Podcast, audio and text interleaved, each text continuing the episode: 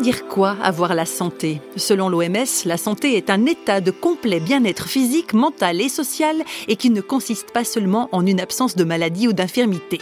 Voilà qui est bien dit. Mais réflexion faite, la définition montre que la santé ne passe pas que par le corps et c'est bien ce qu'il constate dans son travail, Pierre-André Couronne.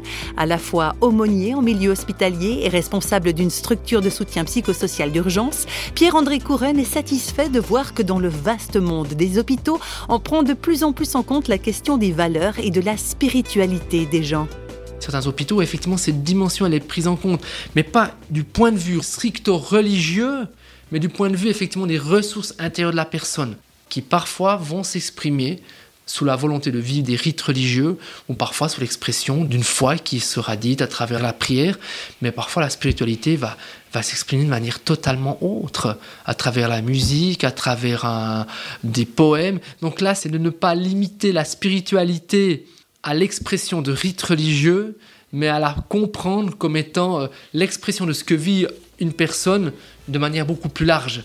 Alors les rites sont importants, les rites sont nécessaires, mais j'ai envie de dire de manière provocante, ne réduisons pas Dieu à nos rites.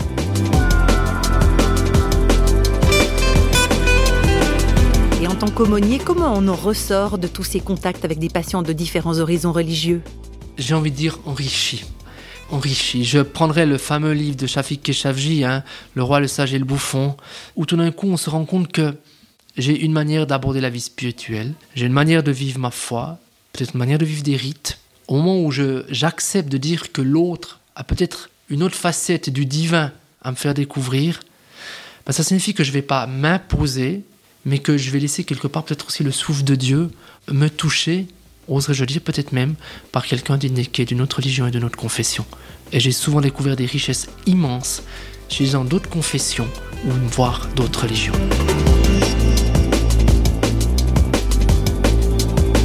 Pour Pierre-André Couronne, cultiver une attitude de respect et d'ouverture aux autres, c'est effectivement l'occasion d'affermir et d'enrichir sa propre foi. J'ai envie de dire que je dois choisir chaque jour de redevenir chrétien. C'est un choix quotidien, c'est un choix de se redire comment ma foi, comment ma spiritualité évolue au travers de mon âge, au travers des expériences de, vie que je fais, au travers des personnes que je rencontre. Quelqu'un qui me dirait, ma foi elle est solide, elle n'a pas bougé depuis le premier jour, elle est toujours la même, j'aurais envie de le questionner sérieusement en disant mais de quoi as-tu peur? Quand je relis l'évangile, je découvre le Christ marchant sur les chemins de Galilée, interpellé, questionné, chagriné, pris par des émotions avec toutes les rencontres qu'il a faites, avec toutes des personnes peut-être chez qui il n'imaginait même pas rencontrer la foi. Donc j'ai envie de dire que c'est un choix de vivre ma foi, de la questionner, de la laisser être questionnée par la vie, par les rencontres et par bah, le questionnement et l'intelligence que Dieu nous a donné. Je pense que c'est un, un mouvement, c'est un cheminement beaucoup plus humble.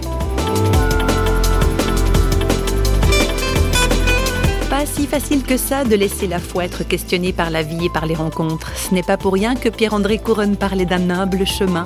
Et vous, qu'est-ce que vous en pensez?